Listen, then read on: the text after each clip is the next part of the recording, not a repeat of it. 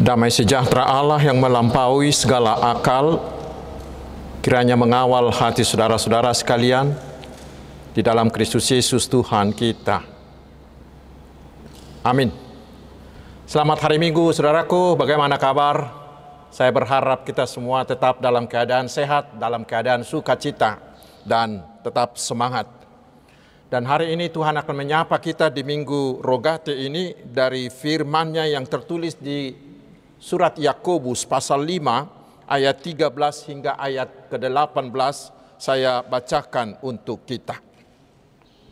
Kalau ada seorang di antara kamu yang menderita, baiklah ia berdoa. Kalau ada seorang yang bergembira, baiklah ia menyanyi. Kalau ada seorang di antara kamu yang sakit, baiklah ia memanggil para penetua jemaat supaya mereka mendoakan dia serta mengolesnya dengan minyak dalam nama Tuhan.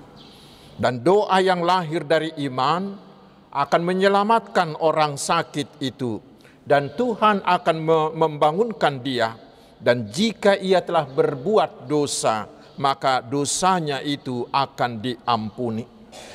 Karena itu hendaklah kamu saling mengaku dosamu dan saling mendoakan supaya kamu sembuh. Doa orang yang benar bila dengan yakin didoakan sangat besar kuasanya. Elia adalah manusia biasa sama seperti kita dan ia telah bersungguh-sungguh berdoa supaya hujan jangan turun dan hujan pun tidak turun di bumi selama tiga tahun dan enam bulan. Lalu ia berdoa pula dan langit menurunkan hujan dan bumi pun mengeluarkan buahnya. Demikian firman Tuhan. Saudaraku yang diberkati oleh Tuhan Yesus Kristus, tidak ada orang yang menginginkan yang berdoa agar dia sakit, bukan tidak ada. Tetapi penyakit itu sudah menjadi tetangga tetap kita. Penyakit itu selalu mencari celah masuk ke dalam tubuh kita. Dan tidak jarang penyakit itu sangat menakutkan karena mematikan dan mungkin belum ada obatnya. Sekarang pertanyaannya adalah, bila kita sakit, apa yang harus kita lakukan? Saudaraku di dalam gereja sering muncul dua sikap yang ekstrim. Ada yang melihat penyakit dan penyembuhan itu hanya dari sisi iman saja sehingga mereka berpikir untuk menyembuhkan penyakit cukup dengan berdoa saja, cukup dengan beriman saja dan tidak perlu ke dokter, tidak perlu makan obat, bahkan perlu uh, per, pergi ke dokter dan makan obat itu dianggap sebagai tanda kurangnya iman. Tetapi di pihak lain ada sikap yang ekstrim lainnya, sebaliknya penyakit eh, penyembuhan penyakit menurut mereka hanyalah tugas para medis dan tugas rumah sakit. Kita cukup mendoakan para medis agar mereka dapat melakukan tugasnya dengan baik. Itulah kedua ekstrim itu. Sekarang bagaimanakah sebaiknya? Mari kita belajar dari Nats hari ini. Yang pertama di ayat 14 dikatakan, kalau ada seorang di antara kamu yang sakit, baiklah ia memanggil para penetua jemaat supaya mereka mendoakan dia serta mengolesnya dengan minyak dalam nama Tuhan. Yang dimaksud dengan sakit di sini bukanlah sakit biasa, tetapi sakit yang sudah cukup berat. Kata Yunani yang dipakai adalah astene sama dengan yang tertulis di Yohanes 5 ayat 5 tentang orang yang sakit 38 tahun itu. Karena itu bukan dia yang datang ke penetua, tetapi penetua yang mendatangi dia. Dan dikatakan penetua itu akan berdoa di atas si sakit. Pray over, bukan bagi si sakit. Ya. Itu menunjukkan bahwa si sakit itu berbaring. Dia tidak bisa duduk karena sakitnya parah. Dan ini diperkuat di ayat 15 lagi dengan dikatakan Tuhan akan membangunkan dia. Kalau bangun tentu dari berbaring, bukan? Itu berarti bila ada yang sakit seperti itu, yang perlu kita lakukan adalah memanggil para penetua. Maju aka situa. Dan kita harus tahu bahwa ruaslah yang memanggil. Jangan sungkan memanggil mereka karena merasa merepotkan mereka. Jangan. Dan bila mereka tidak diberitahu, bila mereka tidak dipanggil, mereka tidak akan tahu ada ruasnya yang sedang sakit. Tetapi saudaraku memanggil penetua di sini bukanlah pribadinya si penetua itu tetapi memanggil si penetua itu sebagai seorang hamba Tuhan. Karena penetua adalah orang yang dipilih dari antara jemaat untuk memimpin terutama untuk menggembalakan jemaat. Karena itu kalimat ini mensyaratkan bila kita sakit libatkanlah Tuhan. Bila kita sakit libatkanlah Tuhan. Mengapa? Karena Tuhanlah yang memiliki tubuh kita ini. Tuhanlah yang mencipta tubuh kita ini sehingga dia tahu tentang tubuh kita ini dari A sampai Z karena dia yang mencipta kita. Karena itu libatkanlah Tuhan. Lalu apa yang harus dilakukan oleh si penetua tadi? Mari kita baca di ayat 14b dikatakan supaya mereka mendoakan dia serta mengolesnya dengan minyak dalam nama Tuhan. Yang pertama dikatakan yang harus dilakukan penetua itu adalah mendoakan. Sebenarnya si sakit itu bisa berdua sendiri bukan? Tetapi mengapa harus memanggil penetua? Karena penetua itu dikategorikan sebagai orang yang benar. Seperti bisa kita baca di 1 Timotius 3 ayat 2 hingga ayat 7 dan Titus 1 ayat 6 hingga ayat 9. Sementara di Yohanes 9 ayat 31 dikatakan kita tahu bahwa Allah tidak mendengarkan orang-orang berdosa melainkan orang-orang yang saleh dan yang melakukan kehendaknya. Tetapi saudaraku, kita juga harus tahu bahwa bukan doa itu yang besar kuasanya. Dan bukanlah doa si penetua itu yang manjur sehingga bisa menyembuhkan tidak. Yang berkuasa yang bisa menyembuhkan sakit itu adalah Allah sendiri. Allah yang berkuasa mutlak untuk menyembuhkannya.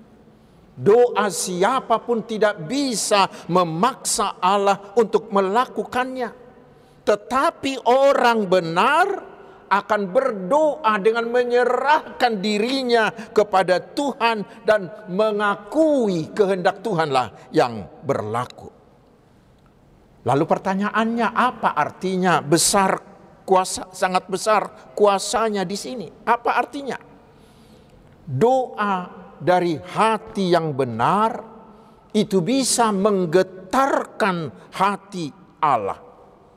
Bukan doa kita yang menguasai, bukan doa kita yang memerintah Allah, tetapi doa kita itu bila kita adalah orang benar, maka doa kita itu bisa membuat hati Allah bergetar, tergetar dengan doa kita sehingga Allah mengubah keputusannya seperti yang terjadi pada Raja Hizkia di dua Raja-Raja 20 dan juga yang terjadi pada orang Niniwe yang bisa kita baca di Yohanes eh, di Yunus 3 ayat 9 hingga ayat 10. Dengan doa yang menggetarkan hati Allah itulah maka Allah datang memberikan kesembuhan itu. Saudaraku, di ayat 16b dikatakan, Doa sangat besar kuasanya.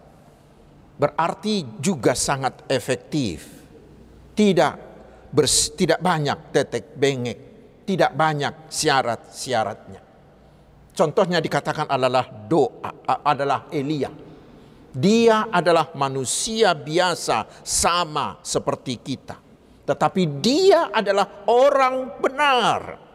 Dia berdoa melawan keangkuhan raja yang lalim yaitu Ahab dan Isabel istrinya itu dia berdoa agar tidak datang hujan dan benar kemarau panjang pun terjadi di Israel dia hanya berdoa dan Tuhanlah yang mengabulkannya, Tuhanlah yang mewujudkannya. Namun saudaraku ingat, doa bukanlah jimat penangkal. Doa bukanlah sim salabim. Doa bukanlah yang otomatis bekerja secara ajaib. Tidak. Tidak ada hal yang magis di dalam doa. Lalu pertanyaannya, Apakah doa yang dijawab adalah kebetulan? Apakah doa yang dijawab itu adalah kebetulan? Saudaraku, mungkin saja. Mungkin saja. Tetapi itu adalah kenyataan. Karena itulah Bapak Pendeta Dr. Eka Dharma Putra dalam bukunya Harga yang Harus Dibayar, beliau mengatakan begini. Doa adalah semacam jembatan antara manusia dengan Allah doa kita menghubungkan kebetulan-kebetulan dari kuasa Allah dengan kebutuhan kita. Doa menjembatani peristiwa-peristiwa biasa kita yang sehari-hari dengan kasih pemeliharaan Allah. Karena itulah tidak ada orang yang bisa menjelaskan bagaimana doa itu bisa bekerja. Karena semuanya itu adalah pekerjaan Allah yang tidak terselami oleh manusia. Beliau juga mengatakan bahwa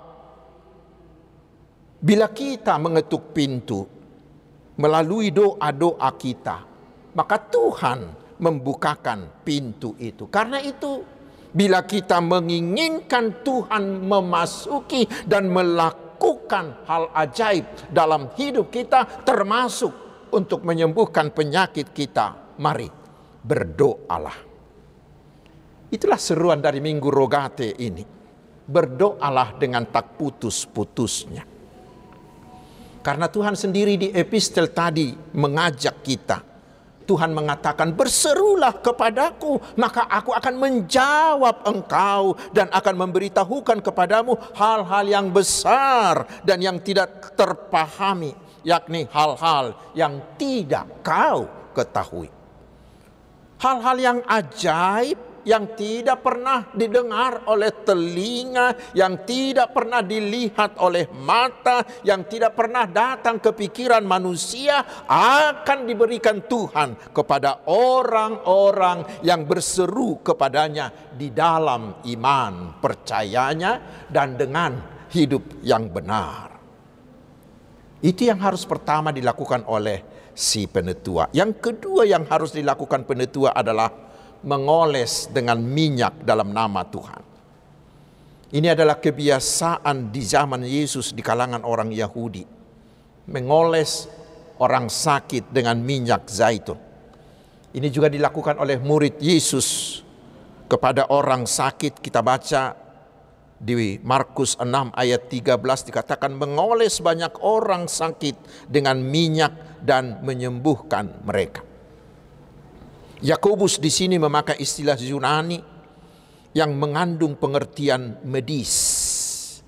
Pengolesan minyak mewakili tindakan medis pada saat itu. Kita baca di Lukas 10 ayat 34 dikatakan, lalu membalut luka-lukanya sesudah ia menyiraminya dengan minyak dan anggur. Untuk apa itu? Mari kita baca di ayat berikutnya di ayat 15 sampai ayat 16. 15b eh, hingga ayat 16. Kita di sana melihat hubungan antara dosa dengan penyakit. Dikatakan dan jika ia telah berbuat dosa, maka dosanya itu akan diampuni. Karena itu hendaklah kamu saling mengaku dosamu dan saling mendoakan supaya kamu sembuh. Saudaraku, bagian ini ditambahkan karena memang ada penyakit yang diakibatkan oleh dosa, diakibatkan oleh pelanggaran. Seperti misalnya penyakit sampar di tulah kepada Firaun. Juga penyakit kepada Israel karena mereka bersungut-sungut. Dalam penyembuhan kepada orang-orang sakit, Yesus juga sering mengatakan dosamu sudah diampuni. Kepada orang lain dikatakan jangan berbuat dosa lagi. Karena karena itu bila itu terjadi, bila ada penyakit karena dosa-dosa kita, itu wajib. Si sakit itu wajib mengakui dosa-dosanya. Karena dosa-dosa yang tidak diselesaikan akan terus-menerus menambah penyakit kita. Mari kita baca itu di Mazmur 32 dalam bahasa Bataknya dikatakan reungdo holi holiku. Tetapi ingat saudaraku, tidak semua penyakit diakibatkan oleh dosa. Itu kita baca di Yohanes 9 ayat 3. Kita lihat juga di kisah Ayub dan lain-lain. Karena itu janganlah kita terlampau cepat mengambil kesimpulan. Apalagi janganlah kita cepat menghakimi orang yang sakit dengan mengatakan itu karena dosa-dosanya.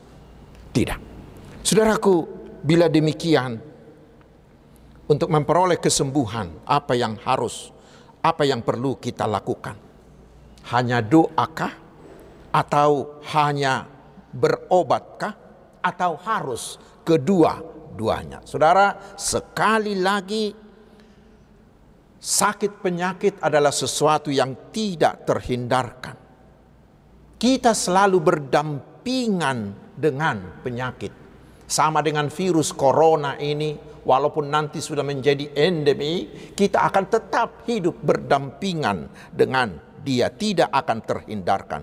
Untuk itulah kita harus tetap menjaga diri, terutama di masa-masa pandemi atau endemi ini, dengan tetap berdisiplin menjalankan protokol kesehatan dan vaksinasi, terutama dengan munculnya virus yang misterius belakangan ini virus hepatitis misterius itu. Kita harus semakin ketat terutama menjaga anak-anak kita menuruti protokol kesehatan. Tetapi saudaraku, bila kita mengalami sakit penyakit, kita memerlukan pemahaman yang alkitabiah tentang bagaimanakah menghadapi sakit penyakit itu. Yang pertama, kita harus tahu bahwa Alkitab tidak pernah melarang kita untuk menggunakan ilmu kedokteran dalam penyembuhan. Kita sangat bersyukur bahwa minyak olesan yang disebut di dalam nas ini sekarang sudah berkembang dengan sangat-sangat pesat hampir tanpa batas menjadi sebuah kemampuan pengobatan penyembuhan yang ilmiah yang sangat-sangat bermanfaat. Dan kita sebagai orang percaya mengimaninya sebagai berkat dari Tuhan. Sebagai jalan, sebagai obat dari Tuhan untuk menyembuhkan sakit penyakit kita. Namun, ini yang kedua. Yang yang perlu, yang utama harus kita lakukan bila kita sakit adalah libatkan Tuhan melalui doa-doamu. Dengan demikian kita membiarkan membiarkan Tuhan masuk dalam hidup kita, membiarkan kuasa Tuhan campur tangan, membiarkan kuasa Tuhan bekerja dalam hidup kita melalui caranya yang ajaib, termasuk Tuhan bekerja melalui seluruh proses pengobatan medis yang kita gunakan itu. Tetapi ingat saudaraku, Jangan menjadikan doa sebagai pelarian ketika ternyata obat tidak bekerja atau tidak tersedia. Jangan. Tetapi benar-benar libatkan Tuhan dalam sakit penyakitmu melalui doa-doamu. Dan yang ketiga ternyata saudaraku, pengaruh doa dalam penyembuhan itu sudah terbukti secara ilmiah. Ada seorang ilmuwan bernama Alexis Carmel berkata begini. Doa adalah suatu bentuk energi yang paling kuat yang bisa dihasilkan. Pengaruh doa pada pikiran dan tubuh manusia dapat dibuktikan seperti juga pada rahasia kelenjar-kelenjar tubuh. Hasilnya dapat diukur dalam bentuk peningkatan fisik, peningkatan daya apung, peningkatan kegiatan intelektual yang lebih besar juga dengan peningkatan stamina moral. Doa yang sungguh-sungguh adalah suatu jalan hidup. Sesungguhnya kehidupan yang paling sejati adalah dengan berdoa. Itu kata ahli Alexis Carmel. Sementara ada seorang ahli bedah di New York pernah menuliskan begini. Di dalam operasi-operasi atau pembedahan-pembedahan, doa ternyata dapat mengurangi ketegangan-ketegangan otot. Doa menurunkan tekanan darah dan mengurangi serangan jantung yang sangat membahayakan ketika pembedahan berlangsung. Dengan doa pasien itu menjadi tenang sehingga operasi kemungkinan besar berjalan dengan sukses dan juga proses penyembuhannya. Demikian dikatakan beliau. Dan saya pernah membaca buku Healing Words. Mungkin saudara-saudara juga bisa membacanya Healing Words yang ditulis oleh Larry Dossey. Dia melakukan penelitian il ilmiah selama 10 tahun tentang penyembuhan melalui doa.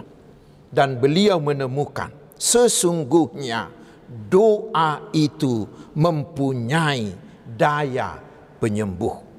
Dia memperlihatkan dalam penelitiannya itu bagaimana doa dapat melengkapi proses pengobatan.